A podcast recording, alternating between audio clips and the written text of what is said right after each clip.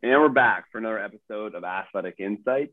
Athletic Insights is a resource for youth sports organizations, coaches, parents, young athletes alike looking to get a glimpse in behind the scenes of elite athletics and what it really looks like.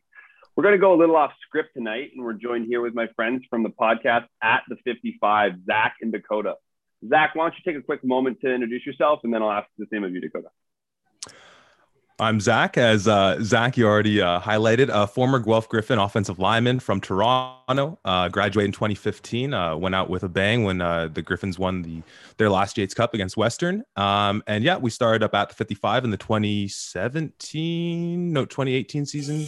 2017. Yeah, some we're we're just finishing our third year doing it. Started off just as a podcast, just covering week by week what was happening in the league. Then Mr. Vine hopped on, and uh, it really took off from there. So that's that's my little two cents on who I am, what we do. You, you just love talking about you beating Western, eh? Is is that why you guys had to be so big and get a ring? The only uh, OUA team to have to get a Yates Cup ring, just to remember it. I'm anyway, sure if, if no, no, no, no, no, could it's my turn now. ring, It's my, it's my, it's my, it's my turn now, Mr. Ring Boy. Uh, yeah, as I said, I'm Dakota. Hopped in in the second year of uh, at the 55, and like to say, just made it so much better. Um, people didn't know about us before, you know, didn't have any fans, and It's true. yeah, uh, no, but uh, I run pretty much the social media, and during the season, like to uh, stir the pot a little bit. But you know, any attention to the league is good attention in my books. Amen. So you had mentioned that you hopped in there for year two. So Zach, you originally started the podcast by yourself. Where where did this idea come from, and what was your main purpose with at the 55?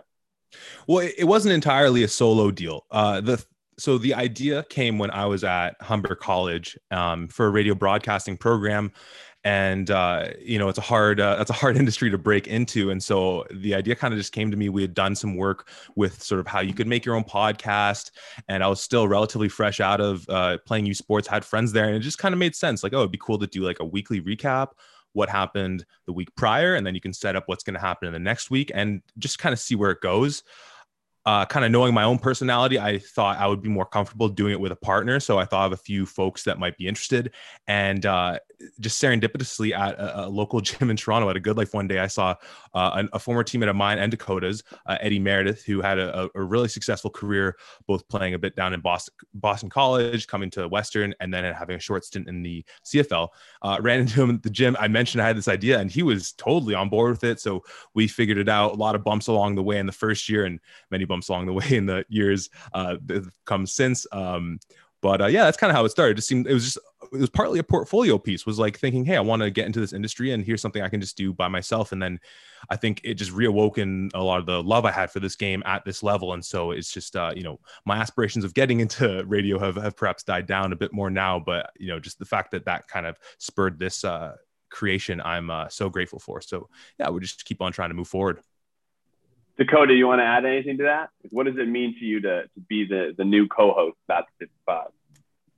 Um, honestly, I, I joined, uh, honestly, because I was bored, if I'm being quite frank, uh, I, I like, you know, talking sports. Um, and I felt that Zach, I, I loved what you were doing before. Um, but it was, it was a little too, I felt like you and Eddie were the same person.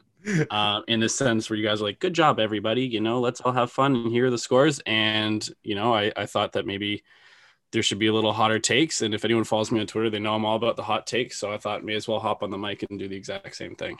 Real quick, there were actually times when I would edit a podcast that was me and Eddie, where I'd be like, "Wait, oh, okay, oh, sorry, that was Eddie, that wasn't me." Where we actually did act sound a little bit like each other at times. So, anyhow, almost too like-minded to be on the same show. That's, I get that for sure. Um, so one of the reasons we, we jumped on the podcast tonight was to go over the, the recap of the 2021 CFL draft. So you had mentioned to me, uh, Zach and Dakota, I've talked to you a lot more throughout the week, but uh, Zach, you had mentioned that, you know, it was a little bit of a weird year. So why don't we just get your, your, your first of all, your general thoughts on this year's, this year's CFL draft? Yeah, I mean, I'll stick with that description. Bit of a weird year. Obviously, coming off the lost season, there was talk of people going to defer the draft, whether or not people wanted to return, you know, finish off your college career or just get more film on or tape on film to be able to send out to schools. Maybe that helps your draft stock or just, you know, getting into the draft at all. Um, you know, so it, it definitely there wasn't as much buzz going into this one, and I think just the fact that we had a whole year without football in Canada was probably partly why there um, lacked that buzz. And so just just by the numbers, you know, going back to that 2020 draft uh, just over a year ago now, which just was a, a hell of a year for OUA players coming into the draft. It hit an, it hit 28 guys uh, out of Ontario, which I think was like a the best number in at least five or six years, and then it dropped down to eight this year, right? And so some of the notable wow. names, yeah, no, and, and, and so it's so you said there was 28 yeah. OUA draft picks last year. This year there was 31 U Sport in total. Is that correct? I, I don't have that number, but that doesn't sound, you know, based on kind of the ratios. I mean, OUA compared with some of the other conferences, I mean, there's tons of talent here, but you know, you Can West, you know, uh, the mm-hmm. RSEQ. I mean, obviously pumping out talent uh, there on top of just the national guys returning from the states. So just that kind of question mark of where guys going to defer the effect of losing the season, not just at the OUA level but CFL as well, was just such a big question mark, uh, which I think is what accounted for the uh, the the drop in numbers. That absolutely makes sense. And, and the RSEQ had a, a, down year as well. I think they had seven guys go this year. And, and one of the first questions uh, Chris Shibley, uh, coaches at UBC. I had him on the podcast a couple weeks ago. Um, uh, he had mentioned that um, there was so there's only seven guys from RSEQ drafted. Usually there's seven guys from Laval in the first two rounds, and they're all offensive linemen. So yeah, just a really wacky year for sure across the board. And I think the AUS had a very small amount of uh, representation this year, and that's another thing that I know that conference is they're trying to take pride in that, and they're really trying to to get their player development going, both like as football players, but also as just like athletes and being physically capable to perform at a at a combine. So like what like what other than the draft stock being lower this year, what what was a little bit weird about the draft? Was it just not knowing the guys? Was it not there was there was only one draft pick that I was excited about, truthfully, and it was just seeing Chuba Hubbard go because I've had my eye on that guy for a long time, and I don't think he's going to play in Canada. But it was it was the only thing that really was worthwhile for watching the the CFL's production value. I don't want to, you know, get onto that stream, but it, there was nothing really really pulling me to watch this year's draft. Well, no, it, it definitely can lack a little bit. I mean, I, I forgot that it, I, I, guess they did it last year too. Dakota, maybe you remember better than I do that it, it, they only cover the first two rounds on TV. Um, which then of course affected our little production because it's mm. it's it's now it's now no longer just a, a, drunk guy watching the draft commentating on it it's a drunk guy getting just updates on the CFL Twitter. website and then yeah. exactly, you know, so uh, it, it, definitely changed up the formula there a little bit. Um, no, I don't know. I, I mean, there, there, were, there definitely were some, still some cool storylines like following in this draft. I mean, you mentioned Hubbard's name, like a number of guys we're just seeing now going down to the States and having really prolific careers. And of course, that creates that dilemma that's always so fascinating with the CFL draft, where, you know, if a national player is having so much success, there's kind of that threshold where too much success makes you not as tantalizing a prospect because you might stick in the States. And, you know, that's always so interesting. But, you know, sticking with kind of our bread and butter, um, you know, one of the interesting storylines following was uh you know there's a lot of talk about um you know um of, Will Corby, friend of the show, um, receiver out of uh, U of T, being perhaps the the top receiver picked out of the OUA, and uh, immediately my first thought went to, okay, well I got to dig through some of these old drafts and see where his uh, older brother Doug Corby got drafted. Um, back in 2016 uh, had a great year at Queens. So that was kind of that was fun to kind of follow going in. The surprise of it all wasn't was ultimately that uh, Will wasn't even on the board.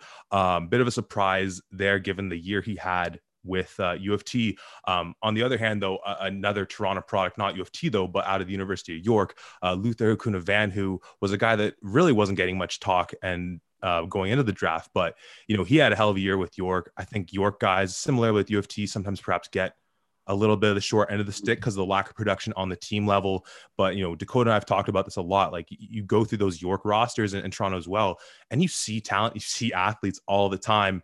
You know, uh, there's just some other things that need to get perhaps tightened up and uh, around there. But you know, so th- there was still some intrigue around the draft despite lacking numbers. Another friend of uh, the show, Elaine Simonkinda, getting picked up uh, in the fourth round, going to Saskatchewan, which is cool because it reunites him with his fo- uh, friends and former teammates, uh, AJ Allen and um, Kian Schaffer Baker, two former Gryphons as well. So, I mean, I, I, Dakota, I don't know, did you get a chance to speak with Elaine since? I know you're uh, closer with him than I am. Yeah, but I mean, it was more casual than anything formal. Um, yeah, I was just excited to go play. Um, but just touching on on the draft itself, I mean, it felt weird because we haven't seen Canadian football in a year and a half. It felt weird because we don't know if there's going to be a like, are we drafting for nothing? Is there going right. to be a league? Not only because people like the provinces aren't clearing players to play, but also with the XFL merger, is the CFL even going to be the CFL this time next year? So, I mean, it that mixed with the low production, I know you're not going to say, but the low production of TSN, it just kind of felt like any other Tuesday, which it pretty much was. I mean, congrats to all those players being drafted, but it just it didn't seem like a big deal. And I guess it was kind of hard to get excited about it if we don't know if the league's going to be a thing, if the majority of players are deferring their draft for this year. It just it just had a very weird feel to it. At least that's my personal thought. And that's all all fair. And I think that's a great point. You touched on the deferred draft years, and that's something I really wanted to go over with you guys. I had Trey Young on the podcast last week actually, um, and and he was someone I again I didn't know that so many athletes had had taken that route because they all want the eyes on them at the combine, especially you know uh, an athlete who's very athletic, kind of maybe run first uh, kind of style quarterbacks. But regardless, like there's been such a boom of Canadian talent, so I want to get into talking about that. There's 29 active NFL Canadians right now. I want to come back to that, but let's first go into like what are your thoughts on the deferred draft years? And what's that going to do to the 2022 CFL draft? Well, uh, I mean, firstly, I just I I think you said Trey Young. I assume you meant Trey Ford. If you had Trey, Trey Young Ford. on your show, I totally need to hear that episode, and I'm so curious how you got him.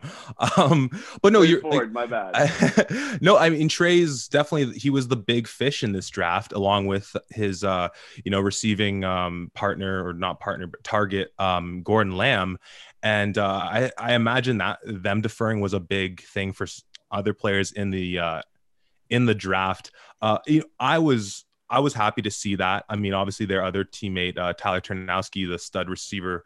Uh, he got drafted last year. Of course, he didn't know how things were going to plan out with the season, but uh, just with how Waterloo's been projecting and how uh, dominant Trey's been in his career, it's it's awesome to see him go back of with this uh, with another shot at a Yates Cup.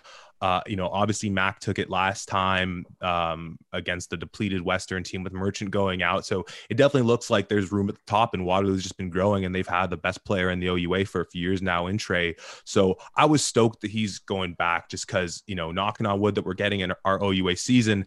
Um, this could really be their year to take a title shot, and I think that would be awesome because as much success as they've had, the the success they've had can perhaps make it easy to forget. We're talking about the Waterloo Warriors football program. It's yeah. not that far long ago. This program was completely shut down and suspended for the whole steroid being, thing. You know, when I was being recruited to Waterloo not that long ago, as you say, I was worried that the program's validity was even gonna they were gonna even have a program. Like yeah. and and now this complete shift to they have the dude in the OUA and they're gonna win championships. They're they're in the contention to win championships. 100% you know um and, but of course you know it's not it's not his to to lose per se because of course like we said mac was no. the team um and andreas Dueck dewey um was another guy who you know i i don't suspect would have gotten drafted but another guy who was eligible for it and his name wasn't really being thrown around um and so just you know going back obviously he's going to lose his um or you know if he sticks uh t- his target tommy neal receiver from mac uh, out of um, from guelph originally um you know he got picked up. So obviously a weapon lost on that offense but what made that mac offense so incredible with um uh with Dueck at the helm, and of course with Justice Allen, uh, Dakota's former uh, player, uh, in the backfield. What made that team so uh, deadly offensively was spreading the ball around so much. So yeah, losing Neal is a cog in that machine, but uh, you know, unlike perhaps some other sports teams uh, and maybe teams in the OUA we can think of just one cog. Not it wasn't Tommy's not the whole piece for them. Great player, but what makes that team special is Dueck spreading the wealth around and just getting you know sort of death by a thousand cuts. So that was a that was another name that wasn't really talked about might not have been a big prospect for this draft anyways but just another team that's going to be competitive they're out there defending their title so it'll be cool to see what uh, what comes about in the once again hopeful 2021 season dakota do you have anything to add to that Um, more so on on Trey. I'm a little, I'm a little worried how the CFL is going to treat him. Um, obviously, there's talk about pretty much what there was talk about before he came into the OUA of him being moved to receiver. And I mean, the main reason he went to Waterloo is because Bert gave him a chance and said, "You can play quarterback here." Um, but really, have we seen any drafted U Sports quarterbacks in the last little while?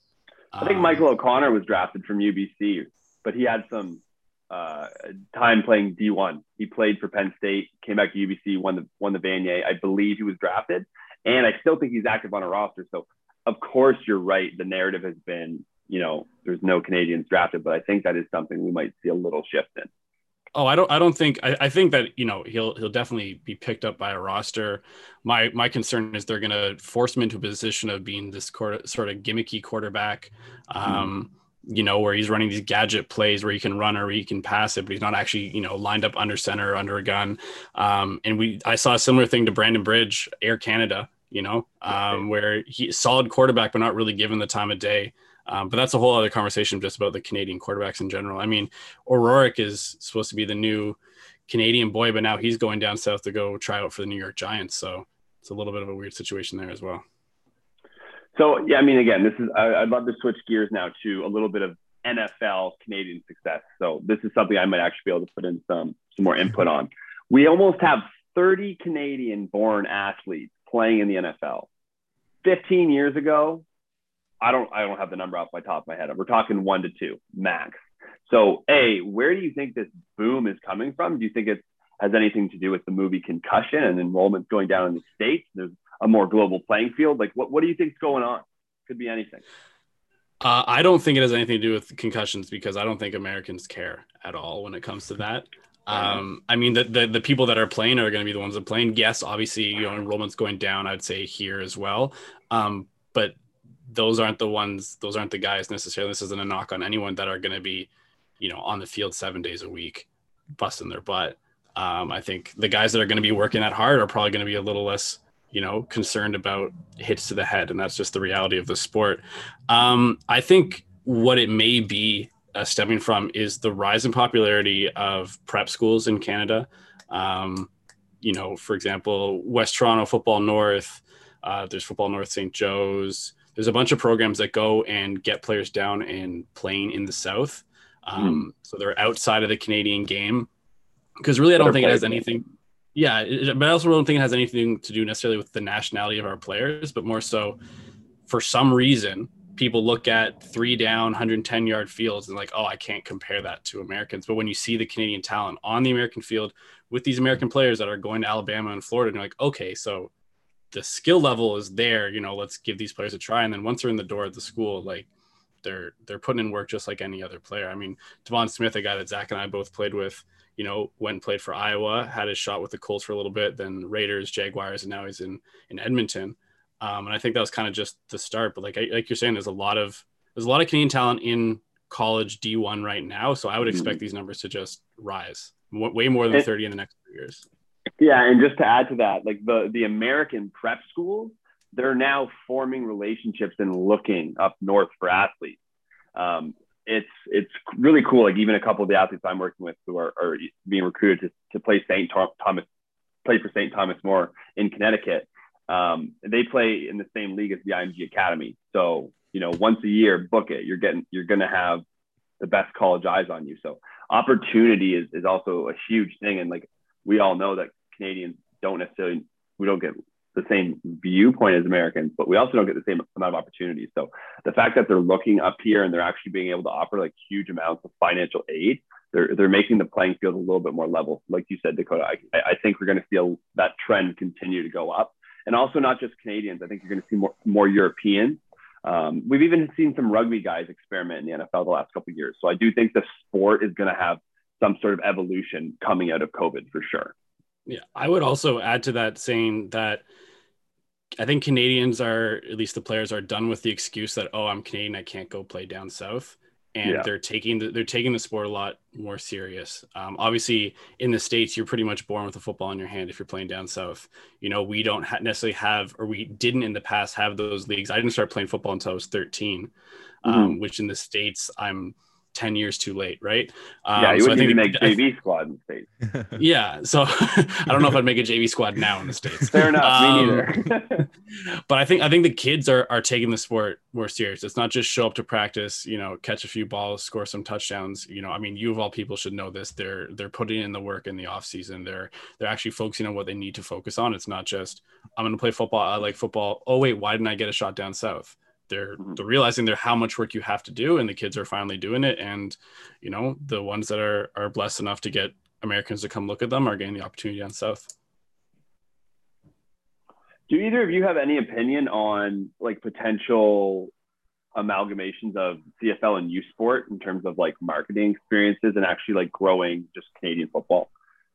I know OFA just came out with like, uh, or uh, Football Canada just kind of came out with like an Ontario's plan to kind of make football a little bit more linear and just like have more uh, like synergy, I guess, between different leagues and clubs. So, I mean, let's take that one step further and look at the, the top levels of Canadian football. Well, we used to do it, I believe. I mean, the CF the, the Grey Cup and the Vanier used to be side by side, at mm-hmm. least to my memory. Mm-hmm. I would love U Sports and uh, the CFL to merge in a sense. My concern is that I'm just gonna say both. I don't think either of them know what the heck they're doing.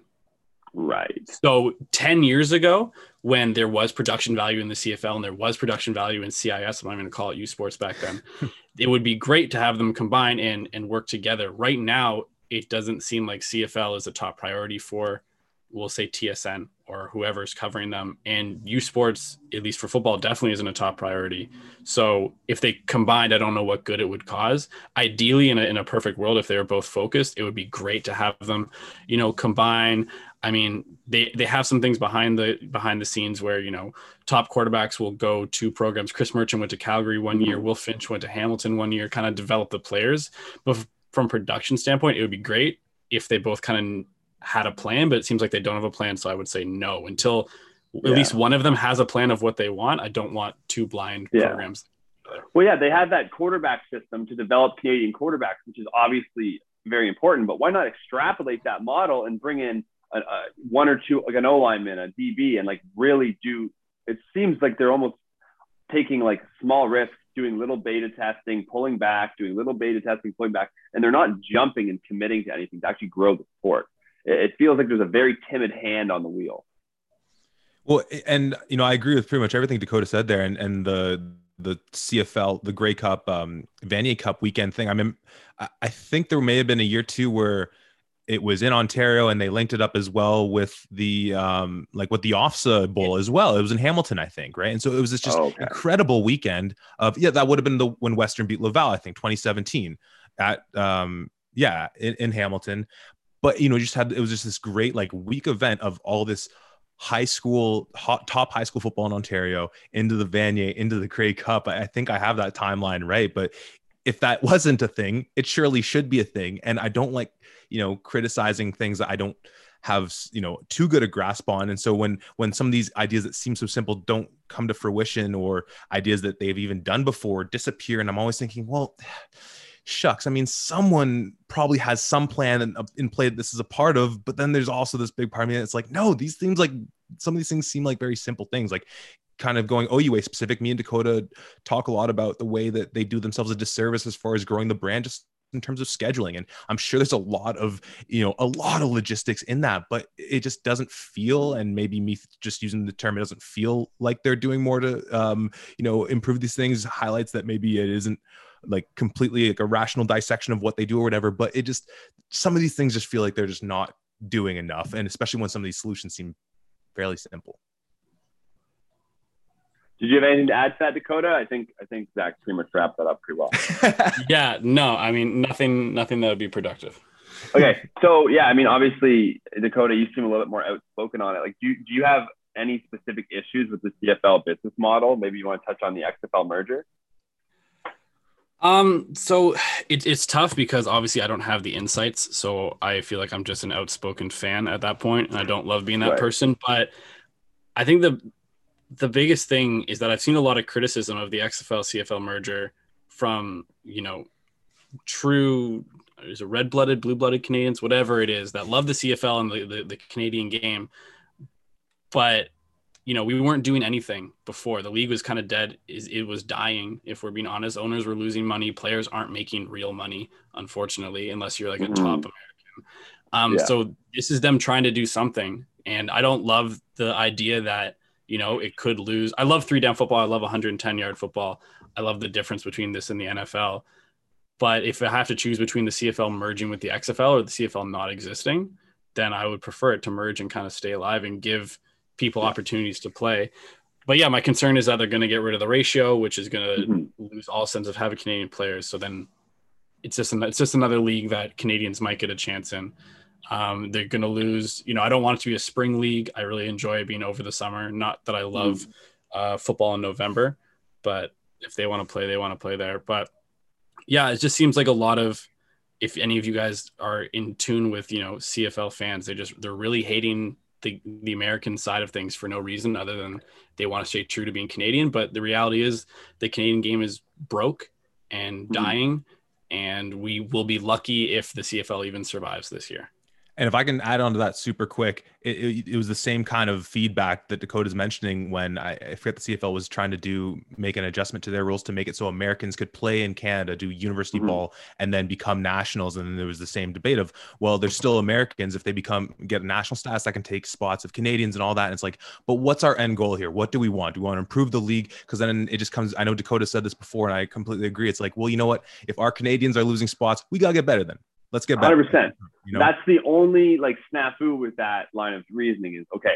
If you take the ratio away, it might instead of us get better. Fair enough. There's no Brit. There's no you know uh, ratio for any other nationality in any other professional football league. So uh, I am ready for a change, but at the same time, I think at least for the short term, some of that ratio should be protected just to keep both kind of the older fan base and, and, and the younger fan base. And it's just also a lot of people grew up training in this system with like a certain expectation of what the pro system is also going to look like. So there's it's it's it's no one's fault, but there's just so much so many moving parts when when making a decision like that, and then and then it trickles down to the you at U Sports, and then what I'm doing, and then youth sports. But anyways, Dakota, it sounds like you had something to add. Sorry, yeah, my my only thing I would be 100% fine getting rid of the ratio if football was black and white in the sense where the best player played and there were no mm-hmm. politics but we none of us are ignorant enough to to believe that.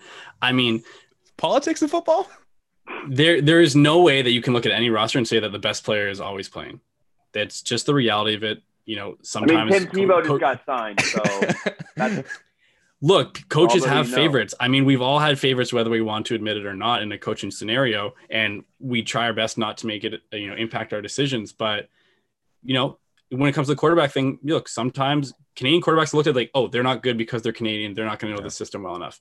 That's just the reality of it. Whether it's true or not, the ratio is there to protect players and giving them an opportunity to show mm. that Canadians can actually play. And then once a Canadian earns their spot, then they've earned their spot. You know, then they can it can be taken away by anyone else, any other Canadian. But if I would be down to get rid of ratio if it was yeah. black and white and the best player was going to play, but that's not the reality of it. It's not how life works, my friend. Um, really quick, I got two. I got two speed round questions for you. OUA Yates Cup prediction. I'll go. I'll go first. I guess I, I want to see Trey get get a championship. It would be such a great arc to this Waterloo Warrior team. What they've been through. Bert deserves it. There's so many other guys. I mean, we always talk about Trey, but that team's yeah. filled with studs. I love a lot of those guys. Uh, what they do on the field. Uh, I, let's let's go Warriors. Let's see them put up a get a Yates. You know, who are they? Who are they going against? Oh, the full prediction. Okay. Um, all right. You know what? Uh, I'll, I'll all right. I think yeah, Mac's still going to be a strong team. Let's get them over the uh, the Marauders. I, I think it's a little okay. chalk as far as pick, picks go, but Warriors over yeah, Marauders. That's a little, okay, that's I like a little that. boring. D- depends on the conference, but I'm gonna depends how they're splitting up the league. But I'll go uh, yeah. Waterloo versus York in the in the Yates Cup. Oh, I love it! I love it. Oh, right, right, right. Yes. Okay. You have some sources at York, don't you? Um, okay, Hec Crichton, Hec Crichton. So you got to pick the, the winning team almost, or like, no, Hec Crichton's regular season. So yeah, for yeah for top player. I mean, you know, not being too plugged in in any of the other conferences, I guess it kind of just becomes who my OUA MVP is going to be. And I guess if I'm man, I kind of trapped myself into this corner where it's like, how how does Trey Ford not win the MVP and then go on to win the Yates and this whole storied run? And I'm all right. Yeah. I'm gonna I'm gonna keep the Disney storyline going. Let's yeah. get Trey Ford MVP on that Yates Cup team. All right. I'm on, I'm on the same page as you. After talking to that kid, I, I like what he's about. I'm, I'm, I'm on the same page as you, Zach. I'm going to say that Trey deserves to win. Will will he win? I'm going to leave that on the politics of you know the coaches that vote. But he at the end of next season, he will have deserved to win the Hec Crichton. Let's go. I'm, I agree with that. I'm on board with that. I appreciate that. Last thing I have for you guys is just as a as a as a guest on Athletic Insights, it's a question we ask all of our former elite athletes to take a crack at. So, just really quickly, what's a piece of general advice you have for the next generation of athletes who are trying to accomplish some of the things you guys have been able to accomplish?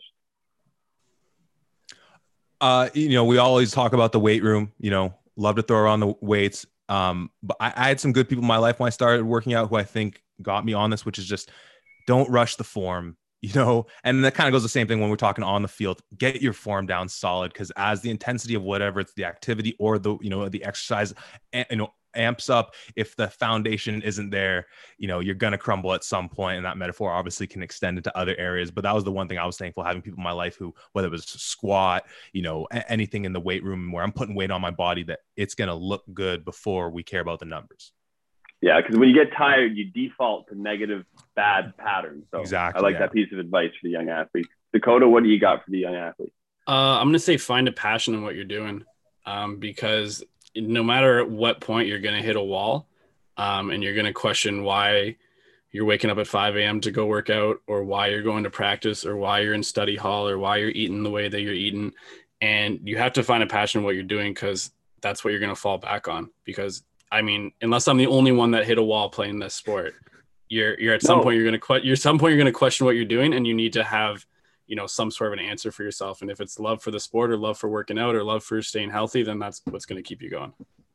No, I couldn't agree more with you. I think that's such a universal experience. There's there's less than like if you're not LeBron James, you know, and he had his own uphill battle, right? So, you know, anyone can, it's all about like the relativity of it. So I, I appreciate it. I want to thank both of you for your time. Um, again, the guests of At the 55, my favorite podcast for OUA football. Make sure to check them out. And if you guys have anything before you want to sign off, let me have it. No, let's right, just keep was, building OUA. Let's keep building OUA, keep building football. So this was season three, episode 13 of Athletic Insight, and we're out.